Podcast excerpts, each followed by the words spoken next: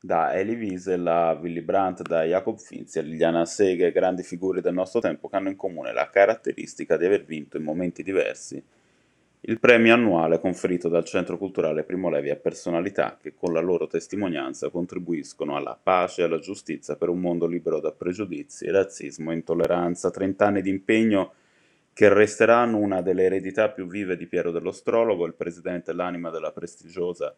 istituzione genovese, scomparso nelle scorse ore all'età di 85 anni, profondo cordoglio in tutta la città, in tutto l'ebraismo italiano, nel ricordo di una figura di enorme spessore che molto aveva dato anche in qualità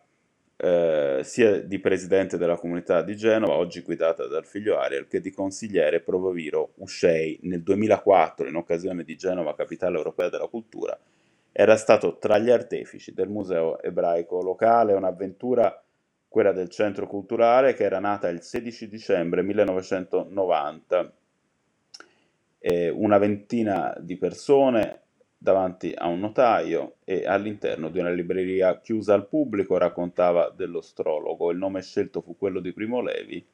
che da poco scomparso non aveva ancora raggiunto la fama di testimone di scrittore che lo rende oggi non solo il simbolo più alto della sofferenza di un popolo, ma anche del riscatto ottenuto attraverso un,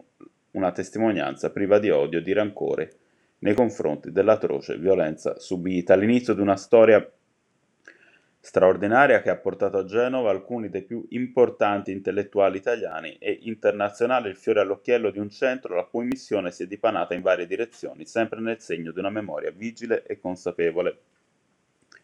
Un punto di riferimento autorevole, stimatissimo e riconosciuto per la sua dedizione per gli infiniti contributi, la vicinanza espressa al figlio Ariel a nome di tutto il Consiglio UCEI dalla Presidente Noemi Disegni, tu in particolare noi insieme a te, ha poi aggiunto Abbiamo lui dinanzi agli occhi anche nella scelta di partecipare a questo consesso. Proprio il figlio, commentando la sua scomparsa, ha affermato: Mio padre ha avuto una vita iniziata nel peggiore dei modi, con la persecuzione. Eh, quell'esperienza lo ha segnato perché ha poi saputo aggredire la vita con una forza d'animo senza pari, molte le reazioni a livello istituzionale. Con Piero dell'Ostrologo se ne va una figura di grande cultura, riferimento autentico dell'antifascismo, anima culturale della città, strenuo difensore dei valori costituzionali, il ricordo, tra gli altri, del governatore della regione Liguria Giovanni Toti e dell'assessore regionale alla cultura Ilaria